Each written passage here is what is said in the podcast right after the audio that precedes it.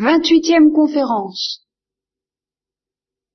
On dit que l'amour est le maître mot de l'évangile et du christianisme, plus précisément la charité. Dieu est amour et nous devons demeurer dans l'amour. Si toutefois ça suffisait à définir l'essence de la spiritualité chrétienne, il n'y aurait pas besoin de parler de l'esprit d'enfant. On pourrait parler de l'esprit de filiation, l'esprit filial, l'esprit filial trinitaire, qui est un esprit d'amour procédant du Père et du Fils, justement, qui donc est un esprit filial, que cet esprit ne soit pas fils, enfin ça ce sont des choses dont je vous fais grâce aujourd'hui, vous me faites grâce, mais on ne parlerait pas d'esprit d'enfant. Et on n'y attacherait pas une telle importance. Cette remarque très simple va très loin dans la pratique, dans le concret. Elle est à l'origine, elle est la clé plutôt du malentendu qui, opposa pendant quelques instants pas bien grave, pas bien méchant, au contraire, enfin, un malentendu doctrinal, Thérèse de l'Enfant Jésus et sa cousine, celle pour qui, justement, elle, Thérèse a écrit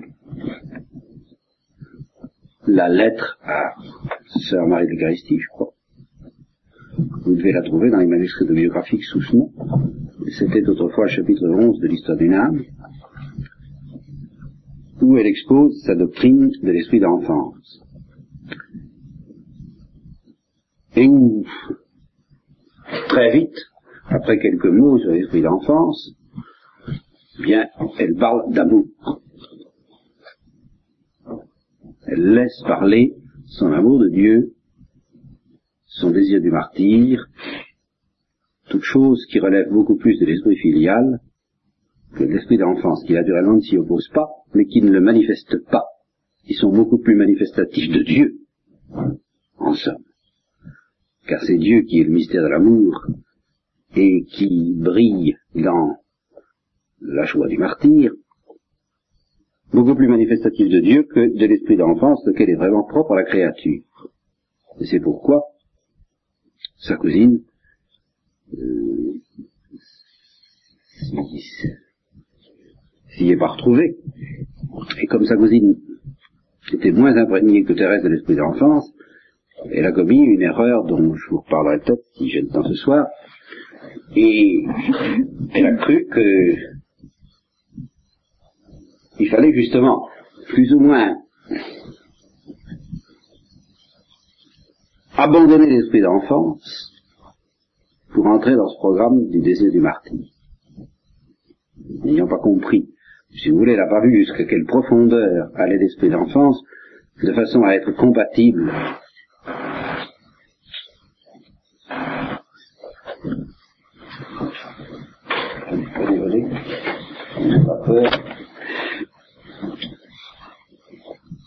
Enfin, il y a quelque chose qui lui a échappé, quoi, sur lequel je reviendrai. Et alors elle a dit, mais ça va pas, c'est pas, je suis pas capable, moi, si c'est ça l'esprit d'enfance, je ne peux pas. Le martyr, moi,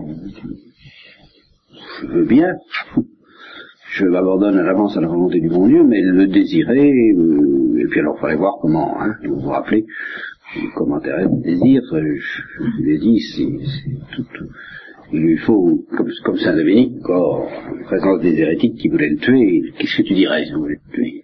Eh ben, je vous dirais d'y aller doucement, d'enlever un œil d'abord, puis l'autre, que ça dure, quoi, puisqu'on, que ça, ça, compte un peu, quoi. Alors là, ils sont restés un peu, ils l'ont laissé partir, du coup. Bien. Alors, c'était ça. Alors la cousine, elle dit, moi, vous savez, non, alors très peu pour moi. C'est pas mon genre de spiritualité. Alors, si c'est ça l'esprit d'enfance, je ne... Alors, Thérèse a bien vu que... Elle n'avait pas compris. Et elle a rectifié disant, bah, attention, ça, c'est l'amour, ce que je dis. Je n'a pas dit ça dans ces termes, mais comme je vous en ai déjà parlé, je ne vais pas y revenir, je ne vais pas répéter les termes de la Thérèse, mais je, transpose aujourd'hui, euh, au fond, c'est déjà du martyr, c'est l'amour. Donc, c'est Dieu même, et pour nous, créatures, c'est une richesse. C'est pas ça, c'est pas ça que Dieu attend de nous. C'est ça que Dieu nous donne. C'est ça qu'il peut nous donner quand il veut et comme il veut. Dans cinq minutes, euh, il peut nous donner un désir dévorant du martyr, et puis cinq minutes après, on le reniera. Hein, ça, c'est. Mais euh, c'est pas ça qui attire Dieu en nous. Ce qui Dieu en nous, c'est l'esprit d'enfance, et l'esprit d'enfance, c'est pas. Oui.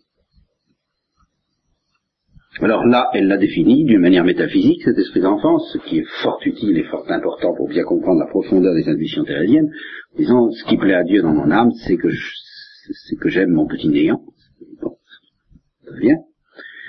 Mais euh, je vous ai dit ce matin que cette définition métaphysique ne me suffisait pas et que je j'avais soin, c'est au fond tout le sens de ces conférences, de traduire en termes concrets, en termes de saveur, en termes affectifs, cette connaissance de notre néant. Donc, si on veut être chrétien, il ne faut pas se contenter d'aimer. Non seulement il ne faut pas se contenter d'aimer, mais il ne faut même pas se soucier d'aimer. Et pourtant, Dieu sait, hein, si aime et fais ce que tu veux, nous soirs de cette vie nous serons jugés sur l'amour, évident. Mais l'amour n'est pas une denrée que nous avons en magasin. C'est Dieu qui en est le, qui en a le monopole. Donc de ce côté-là, c'est pas la peine d'essayer de fabriquer des imitations, des remplacements de la charité. La charité c'est l'imitation de Dieu, donc inutile. Tout ce que nous avons à faire, c'est de capter l'amour de Dieu. Voilà. Et c'est pour ça que nous serons jugés sur l'amour selon que nous avons su le capter ou pas. Naturellement, si on le capte, il faut le mettre en œuvre, ça va de soi. Mais, comment faire pour le capter? L'esprit d'enfance. Et qu'est-ce que l'esprit d'enfance comporte comme note fondamentale? Alors, je vous le dis ce matin.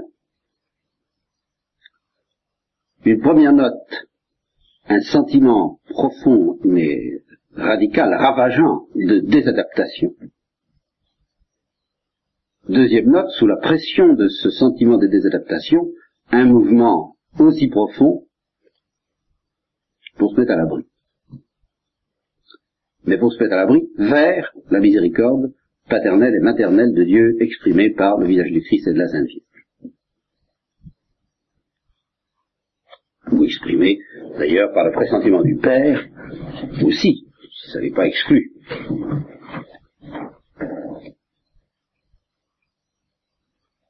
Alors ce que je veux dire, c'est que quelqu'un qui se réfugie, la Sainte Vierge par exemple, elle, qui elle ne se réfugie évidemment pas dans la Sainte Vierge, mais qui se réfugie dans le Saint-Esprit et dans le Père et dans son Fils, et qui n'est pas dispensé de se réfugier, eh bien quelqu'un qui se réfugie ne peut pas se contenter de dire j'aime. Mais où? En un sens, c'est vrai. Sainte Vierge peut se contenter de dire j'aime. Mais c'est pas exactement ce qu'elle dit d'abord dans la Bible. Elle dit magnificat. Or, le Fils ne dit pas magnificat. Et le Saint-Esprit ne dit pas magnificat. Le Saint-Esprit et le Père et le Fils chantent la louange de la Trinité, de la bienheureuse Trinité, mais ce n'est pas le magnificat parce que ce n'est pas une action de grâce, et ce n'est pas une action de grâce parce que ce n'est pas un mouvement de refuge. Voilà. Le Fils ne se réfugie pas dans le Père, vous comprenez le Fils n'a rien à craindre, lui. C'est-à-dire je se réfugie. Bon. Et parce qu'elle se réfugie, elle chante ce magnificat parce qu'elle se sait accueillie, elle se sent, elle se sait et elle s'éprouve entièrement, totalement accueillie. De sorte qu'en elle, l'amour parfait bannit la crainte. Ça, c'est vrai. Mais vous voyez, l'amour parfait bannit la crainte. C'est-à-dire qu'on ne peut pas dire qu'en Dieu, l'amour bannit la crainte, parce qu'il n'y a rien, il n'y a aucune crainte à bannir. C'est toute la différence, mais elle est capitale. C'est pourquoi il y a le don de dans la Sainte Vierge, il n'y a pas le don de dans la Trinité. S'il y a le don de dans l'humanité du, Verbe, il y a forcément le don de dans la Sainte Vierge, à plus forte raison. Donc la Sainte Vierge se réfugie. Elle se réfugie dans l'amour, dans l'esprit d'amour. Et se réfugiant dans l'amour, elle aime. Vous voyez Mais elle n'aime pas n'importe comment, elle aime comme se réfugiant dans l'amour. Elle aime d'ailleurs comme euh, réfugiée dans l'amour, si je peux dire, avant d'avoir pu poser un seul acte, c'est-à-dire que l'amour l'a mise à l'abri avant même qu'elle n'ait eu à faire le moindre mouvement pour se réfugier. N'est-ce pas? Mais elle n'a pas eu à se réfugier, elle était, elle était née là-dedans. N'est-ce pas? Et il n'y a pas eu une période où elle a cru euh, ne pas avoir à se réfugier. Elle a tout de suite, dans le moment même où elle, où elle s'est découverte prise par Dieu et, à, l'abri en Dieu, elle a, elle a su le, danger extérieur, si je peux dire, n'est-ce pas? Qui, qui, était à craindre. Et par conséquent, au, au moment même, elle s'est réfugiée. Mais il n'y a même pas eu un temps où elle s'est trouvée en Dieu sans se réfugier, puis qu'ensuite elle s'est réfugiée. N'empêche que la mise à l'abri a précédé tout mouvement de sa part. C'est ça la préservation de l'Immaculée Conception. Bien. Mais alors, tout ça, est-ce que ça veut dire, c'est à ça que je voudrais arriver, parce que que la Sainte Vierge, du fait que elle a d'abord été à l'abri, si je peux dire, chronologiquement, avant de découvrir qu'il y avait lieu de s'abriter, de se mettre à l'abri, que ça veut dire que la Sainte Vierge n'a pas eu, n'a jamais eu à connaître, elle ne connaîtra pas éternellement le sentiment d'être désadapté. C'est très important, question. Ça, euh, Première vue, non, elle n'a pas eu besoin d'éprouver ce sentiment de désadaptation, puisqu'elle était à l'abri. Elle a le sentiment d'être à l'abri, d'être réfugiée, d'être protégée, dans l'amour, par l'amour. Elle a chanté son magnificat, elle le chante éternellement, et puis c'est tout. Elles ne se sont pas désadaptées par rapport à Dieu, puisqu'elles se sont au contraire adaptées par Dieu à Dieu, si je peux dire. Eh bien, ce serait fou. C'est ça que je voudrais vous faire comprendre de dire cela. Question de s'entendre sur les mots. Si vous entendez par se sentir désadapté, si vous entendez cette imperfection qui consiste à ne pas avoir encore parfaitement trouvé le refuge, et se dire il faut que je m'adapte ou il faut que je trouve le moyen d'adapter, où vais-je pouvoir m'adapter, qui va m'adapter, euh, qui va me protéger, bien sûr, c'est bien, j'ai jamais connu ça. ça si vous entendez par sentiment de désadaptation le fait d'avoir à trouver refuge alors qu'on ne l'a pas encore entièrement et parfaitement trouvé, bien sûr, jamais la Sainte Vierge n'a connu un seul instant et ne connaîtra jamais, si peu que ce soit, l'angoisse, l'anxiété qui résulte de ce qu'on n'a pas encore parfaitement trouvé le refuge. Le petit trou du petit Saint-Placide. Vous savez, une fois qu'on a trouvé le trou, on n'en bouge plus. On a trouvé son lieu, on est bien là. Il y, a, un sentiment de désadaptation qui vient de ce qu'on n'a pas encore trouvé le trou. Ça, évidemment, la Sainte Vierge, n'ai jamais connu ça. Je suis d'accord. Bon. Mais ce que j'appelle le sentiment de désadaptation, c'est pas ça. Prenez l'anxiété sentiment d'anxiété, quelqu'un qui n'a pas trouvé le, le petit trou là, hein, qui n'a pas trouvé l'abri, qui, n'a pas trouvé le mouvement très simple par lequel on, se met à l'abri. Mouvement qui est exactement ce que Thérèse de l'Enfant Jésus appelle l'ascenseur divin, n'est-ce pas? Euh, Il y en a qui montent l'escalier parce qu'ils n'ont pas encore compris que cet escalier comporte un nombre de marches infini et qu'il est infranchissable. Et alors petit à petit, ils le découvrent, et ils n'ont pas encore découvert l'ascenseur, alors l'anxiété grandit. C'est ça la découverte anxieuse de la désadaptation par rapport à Dieu. Mais par rapport à Dieu, il n'y a pas de chemin, c'est le tout autre. Hein? C'est pas la peine d'espérer trouver un escalier. Il n'y a pas d'escalier. Il y a peut-être un escalier pour devenir un homme de bien, mais il n'y a pas d'escalier pour trouver Dieu. Voilà le, le sentiment de désadaptation en ce qu'il peut avoir de terriblement angoissant pour certains. Alors, prenons l'anxiété de celui qui n'a pas trouvé le mouvement, qui, cherche à s'élever, et qui n'a pas compris que c'est en s'abaissant, c'est en acceptant beaucoup plus radicalement d'être pas de niveau, pas de taille, incapable, impuissant, que, que la ligne soit infranchissable, et puis de se réfugier dans la miséricorde, qui n'a pas encore complètement trouvé ce mouvement, qu'il a trouvé en partie, ou pas du tout, prenons cette anxiété qu'il peut connaître, si par ailleurs il a soif de Dieu, et par conséquent, si Dieu s'approche, parce que euh, il a soif de Dieu parce que Dieu s'approche. Dieu s'approche et il n'a pas trouvé le moyen d'être adapté parce qu'il n'a peut-être pas encore accepté, ça nous y reviendrons, d'être désadapté ou, il n'a pas consenti encore à, avouer cette désadaptation, il cherche à s'adapter, il cherche à faire face, il cherche à faire front, il cherche à être de niveau, donc une angoisse inexprimable, une anxiété, une détresse, qui sont certainement le plus cruel de ce que Saint Jean de la Croix décrit dans les purifications passives, dans la vie de l'esprit en particulier. Bon, prenez cette anxiété, prenez-la à son maximum. Vous ne me ferez pas de difficulté, hein, je pense que vous serez d'accord pour dire, eh bien oui, je comprends ce que veut dire mon père quand vous parlez d'une traduction affective et concrète de cette vérité métaphysique que nous sommes désadaptés par rapport à Dieu. Celui qui est dans une pareille anxiété, il ne connaît pas seulement théoriquement sa distance par rapport à Dieu, il la connaît concrètement, pratiquement, dans le jargon moderne, on dirait existentiellement, phénoménologiquement et pathétiquement. Bien.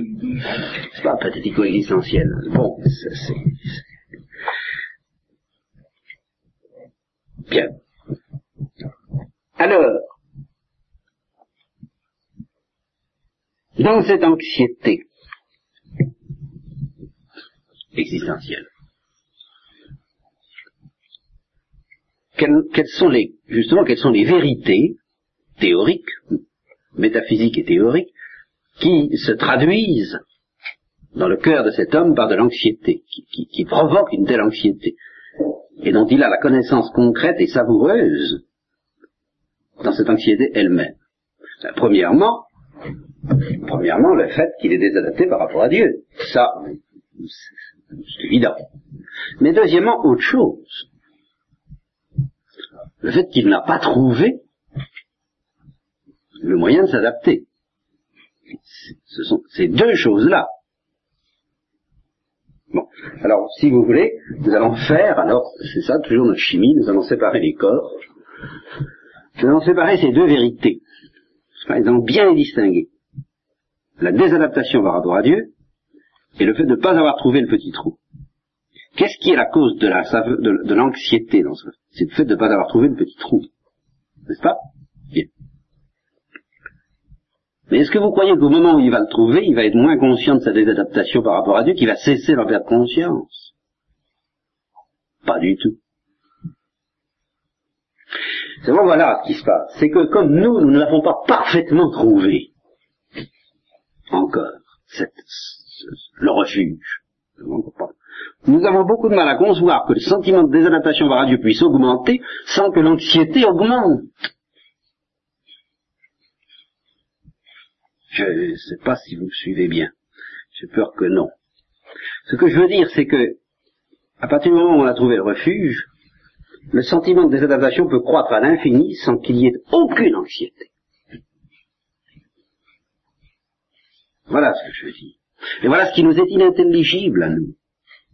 Parce que nous n'avons pas trouvé le refuge.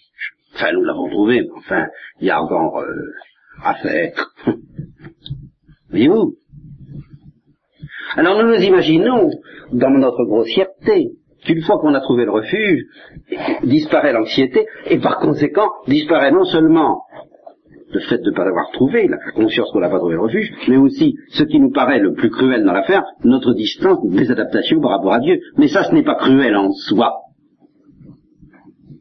C'est cruel que dans la mesure où on n'a pas trouvé l'abri, l'ombre, n'est-ce pas et alors non seulement, c'est ce que je voudrais faire comprendre, non seulement on peut éprouver ce sentiment des adaptations sans anxiété, mais c'est une fois que l'anxiété est éliminée qu'on éprouve au maximum, qu'on la découvre dans toute sa profondeur la désadaptation. Pourquoi? Parce que on ne trouve le refuge que lorsque l'on cesse de tricher avec ce sentiment de désadaptation.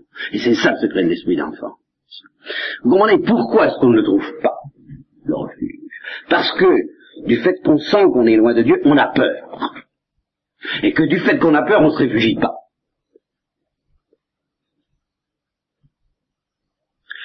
Parce que justement, cette énorme désadaptation de nous et Dieu est quelque chose de tellement effarant qu'on ne veut pas en prendre une totale conscience. Qu'on ne veut, c'est comme un immense océan dans lequel on ne n'arrive pas à se jeter à l'eau. Vous comprenez?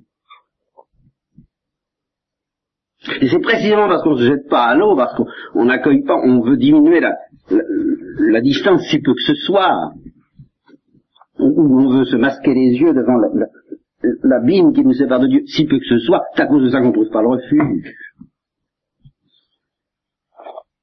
Donc, il y a une certaine... Celui qui trouve le refuge, c'est au contraire celui qui... Enfin, c'est ça le paradoxe de cette affaire-là, c'est que la désadaptation, le fait d'être désemparé par rapport à Dieu provoque en nous une anxiété terrible, qui fait qu'on a envie de fuir cette conscience d'être désadapté, alors que si, par, impossible, et en fait, mais ce qui est impossible aux hommes est possible à Dieu, on pouvait ne pas fuir ce sentiment de désadaptation, à ce moment-là, on tomberait en Dieu, L'anxiété s'effacerait, mais alors il est évident que le sentiment de désadaptation s'effacerait pas, au contraire, il, nous entrerait dedans enfin, totalement. C'est parce qu'on le laisserait totalement entrer en nous qu'on serait délivré de l'anxiété, mais évidemment pas du sentiment de désadaptation, puisque c'est lui qui ferait cette œuvre-là. Autrement dit, il y a le sentiment de désadaptation, il y a la découverte de la désadaptation refusée, plus ou moins, euh, contre laquelle on se contracte, contre lequel on se défend si peu que ce soit.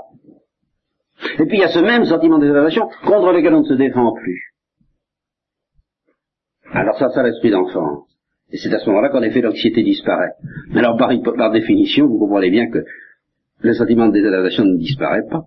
Et c'est encore justement un fruit de notre mauvaise tendance à, espérer, à, avoir envie d'effacer cette distance entre nous et Dieu, qui fait qu'on s'imagine qu'une fois qu'on a trouvé le refuge, on n'a plus à savourer cette désadaptation. Alors que on la savoure au maximum, et que si nous pouvions consentir à accepter de savourer ça au maximum, on serait délivré de l'anxiété. Alors, je ne pensais pas dire ça tout de suite, tout de suite, mais puisque j'y suis, j'aime mieux tenir le filon. Je vais revenir une fois de plus et sempiternellement à cette fameuse conférence du combat Jacob avec l'ange que vous n'avez jamais entendue, pour la plupart, euh, parce que c'est une fois de plus euh, un des fruits du combat Jacob avec l'ange, justement, que euh, oui, j'avais l'intention d'y revenir plus tard parce que ça concerne aussi la troisième des adaptations. Ça, je vais vous le dire, euh, pas dans l'ordre que j'avais prévu, que ça fait rien.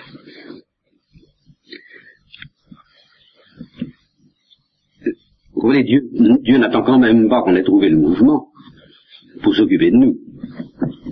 C'est même précisément parce qu'il s'occupe de nous avant qu'on finit par le trouver, le mouvement. Il essaie de nous l'apprendre. Et alors j'essaierai de vous expliquer qu'il essaie de nous l'apprendre en nous faisant goûter assez amèrement déjà euh, notre désadaptation, non seulement par rapport alors à lui, parce que cette désadaptation-là, c'est encore celle qu'on peut le fuir le plus. Ça n'en est que pour que Dieu s'approche, il faut quand même qu'on y consente. Enfin, ça, tu ne peux pas s'approcher d'une... Venez, venez, venez, venez. C'est mieux que ça se fasse avec du bruit et net.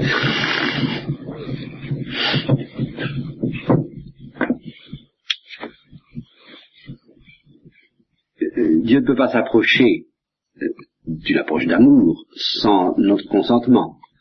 Donc, dans la mesure où nous fuyons cette prise de conscience de la distance entre nous et Dieu, Dieu est comme un grand timide qui ne peut pas s'approcher. C'est là. C'est le drame de la douceur de Dieu dont je vous parlais. Il peut, peut, rien faire, la douceur de Dieu, tant qu'on est dur. C'est le silence entre nous. Bon. Mais, alors, comment faire pour nous apprendre à nous réfugier, quoi, et à ne pas refuser de, de boire le calice de la désadaptation, si je peux dire.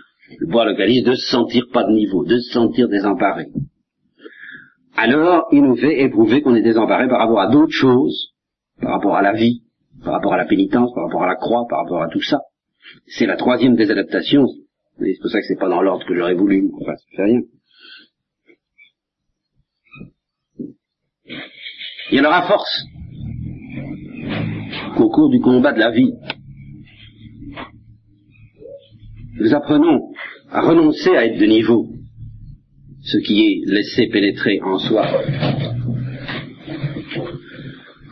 la blessure à la hanche. Au fur et à mesure que, à l'occasion de ces événements humains, on apprend à devenir infirme, c'est-à-dire à ne pas fuir l'évidence que qu'on n'y arrivera pas, quoi, qu'on n'y arrivera pas. Vous voyez, l'évidence la plus difficile à comprendre et, et la plus facile à fuir, c'est qu'on n'arrivera pas à trouver Dieu. Alors, faute de pouvoir nous infliger cette évidence, Dieu nous inflige l'évidence, ben, qu'on n'arrivera pas à être capitaine, par exemple, ou théologien, ou une bonne religieuse, ou peintre, ou, vous comprenez, enfin, ou euh, avoir une famille honorable. On a poursuivi un but avec presque autant de passion qu'il va falloir chercher Dieu, un jour ou l'autre. Mais enfin, on l'a poursuivi, puis hein, la longue, et puis vous savez, euh, c'est ah, Dieu est très fort pour ça, parce que c'est toujours par un autre bout qui, nous reprend. Presque toujours, enfin. Je veux dire que si on s'obstine à vouloir quelque chose, quelquefois on l'a, mais vidé de sa substance. C'est-à-dire que ça, ça sert plus à rien. Ou ça, par exemple, celui qui veut une situation sociale extraordinaire, eh bien, il y arrivera peut-être, Hein Mais son fils sera blouson noir. Vous comprenez? Ah, alors, j'ai la paix. Tant qu'à faire. Vous comprenez, l'humiliation, il la boit quand même par un autre bout. Voilà. Alors, une fois que, voilà, à propos de ces événements secondaires, en fin de compte, malgré tout, je suis bien obligé de, à vous, je peux le dire, on finit par consentir à ne pas être, à, avouer que c'est impossible, quoi qu'on n'y arrivera pas, et alors à se réfugier vers Dieu, à qui tout est possible, alors, eh on prend de l'entraînement pour le grand mouvement, pour la grande blessure à la hanche, celle qui vient de ce que on, a soif d'un Dieu impossible. À force d'être euh, infirme humainement, on finit par devenir infirme spirituellement, et alors l'infirmité spirituelle, à sa grande limite, c'est l'esprit d'enfance, c'est l'esprit de la Sainte Vierge. Sainte Vierge est une immense infirme, qui n'a justement jamais à chercher à sortir de l'infirmité absolue de la créature par rapport à Dieu, qui a trouvé Dieu parce que justement elle l'a cherché comme une infirme et pas comme une grande personne.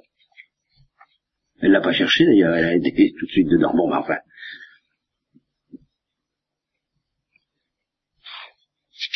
Par conséquent, rien ne pourra jamais nous délivrer de ce sentiment de désadaptation. Au contraire, notre grande libération, notre grand bonheur, notre grande joie, ce sera de lui plonger dedans, de ne plus le fuir, de ne plus se défendre contre lui, de ne plus se crisper contre lui,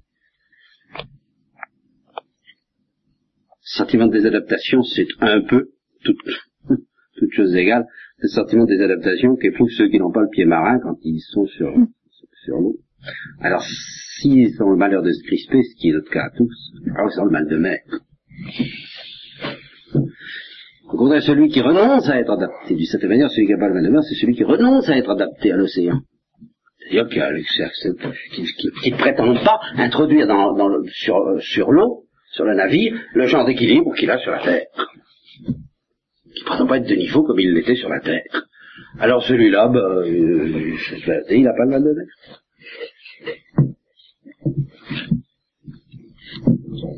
Voyez-vous? Tout ça, c'est long. C'est long, c'est une immense lutte, justement, d'amour entre Dieu et nous, pour en arriver là. Voilà. Ce que j'avais à dire sur le premier point. L'esprit d'enfance repose sur un sentiment de désadaptation par rapport à Dieu et sur la nécessité de trouver un milieu intermédiaire entre Dieu et nous. Ce milieu intermédiaire étant Dieu lui-même dans son amour pour nous, dans sa tendresse miséricordieuse. Dieu lui-même manifesté aux yeux des hommes depuis les derniers temps par le visage du Christ et depuis les dernières heures par le visage de la Sainte Vierge, qui se manifeste de plus en plus, précisément au fur et à mesure que s'intensifient les choses, parce que la nécessité de trouver ce mouvement de refuge s'intensifie également. Et elle s'intensifie en vertu aussi d'une intensification du mystère des ténèbres, et ici, nous en arrivons au deuxième point, des adaptations par rapport aux ténèbres, par rapport au mal.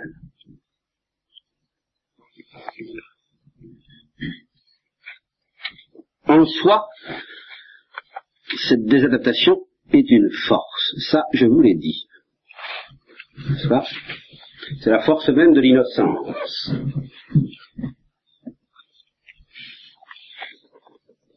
Bon, alors ça, j'y reviendrai pas.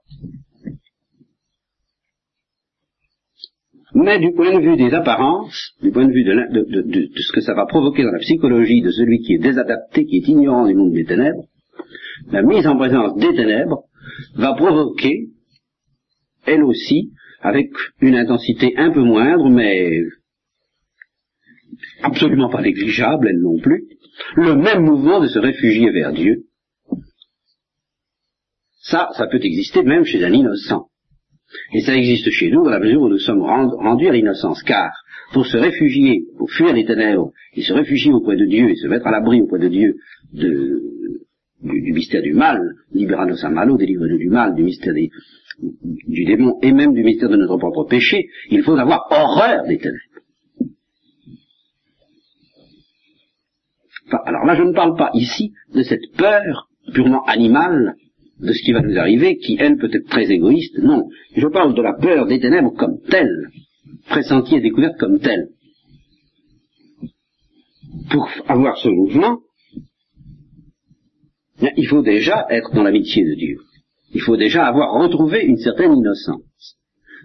C'est l'innocent comme tel qui a peur des ténèbres. Parce qu'il en a horreur. Et c'est dans la mesure où nous sommes déjà innocents, nous avons retrouvé une certaine innocence baptismale et pénitentielle par le sacrement de pénitence et eucharistique par le sacrement d'Eucharistie, c'est dans cette mesure-là que nous avons nous aussi, lorsque nous pressentons que les ténèbres rôdent autour de nous, tant comme les rugient querens comme dévoret, tout ce mouvement, de tout ce chant des complis, c'est quelque chose de délicieux, si vous l'entendez bien, comme euh, une utilisation par Dieu des ténèbres pour entretenir le mouvement de refuge qui de soi est un mouvement béatifiant, qui, de soi est un mouvement qui va nous faire trouver Dieu. C'est là où vraiment la plus grande utilité des démons, même, je dirais, mon Dieu, c'est de nous rapprocher de Dieu par l'horreur qu'il nous inspire. Alors toutes les, toutes les complices, ça. Ça, ça, ça situe, euh, ça, ça exprime le chant d'une âme qui n'en est pas encore au niveau où, les choses deviennent franchement inexprimables, pas le niveau où on se réfugie de Dieu dans le magnificat parce que Dieu est trop... On se met à l'abri de, l'immensité, de l'infini de l'amour de Dieu dans la tendresse de l'amour de Dieu, ça, c'est inexprimable. Vous ne pouvez pas chanter ça. Hein. Même vous pouvez chanter, et c'est ce que chantent les complis, le mouvement par lequel vous vous réfugiez auprès de Dieu pour vous mettre à la rue des ténèbres, et toutes les complis ne sont que ce chant, d'un bout à l'autre, surtout les complis du dimanche. Mais enfin, tout, les autres aussi un peu, quoi. Ça commence tout de suite, d'ailleurs, par le coup de clairon, hein, Atres sobrier stotet vigilat adversarius vester diabolo. Voilà, on nous met sous le nez pour que, pour que dans notre innocence, comme les poussins, quoique deux fois j'ai voulu rassembler des poussins autour de moi, mais c'est ça. Vite, on court se réfugier. La nuit vient. La nuit qui peut être euh, la nuit de la foi, la nuit très belle, la nuit transparente, mais qui peut être aussi la nuit des ténèbres. Alors, Des fantastiques fidèles, toi, comme vous avez le truc, le confidéral, oh, tout de suite. Parce que toutes ces fautes qu'on a commises, c'est quand même autant de prises qu'on lui a offert aux ténèbres, oh mon Dieu. Alors voyez comment la, la demande de pardon ici est comprise non pas du tout comme une, non pas tellement comme une, comme un acte d'humilité euh, plus ou moins euh, j'allais dire un acte d'humilité vaniteux mais ça existe. Quand Thérèse devant Jésus dis-moi les actes d'humilité vous savez pas m'en demander hein. Je suis pas très fort pour poser des beaux actes d'humilité. Mais non faut pas poser des beaux actes d'humilité. Faut poser des actes d'humilité secours. Humilité sécurité humilité refuge. Non, mon Dieu, mon Dieu, je, me suis, je me suis mis en, je me suis exposé au danger. Une médisance, ça nous expose au danger de, cet esprit cruel qui rôde et qui peut nous, endurcir davantage notre cœur, et tout à l'avenant. Je suis exposé au danger. Alors, il y a tout ça qui se réfugie? Toujours le confidéral. Alors, de temps en temps, puisque Dieu nous aime, que nous ne comprenons pas le danger, alors il nous le fera sentir. Voilà. Dites-vous bien que si vous sentez le démon, il n'y a même pas besoin de le sentir d'une manière extraordinaire. Hein. D'abord, en général, on sent lorsque, ayant été très secoué, ça commence à s'atténuer. C'est quand ça s'atténue, on dit tiens, mais au fond, mais c'était pas normal. C'était pas normal tout ça. Il y avait quelque chose qui n'était pas normal là-dedans. Dans la fièvre dans laquelle j'étais. Pas ordinaire, ça. J'ai donné prise, j'ai donné prise, mais alors lui, il en a profité. Hein. Je, m'aperçois qu'il en a profité.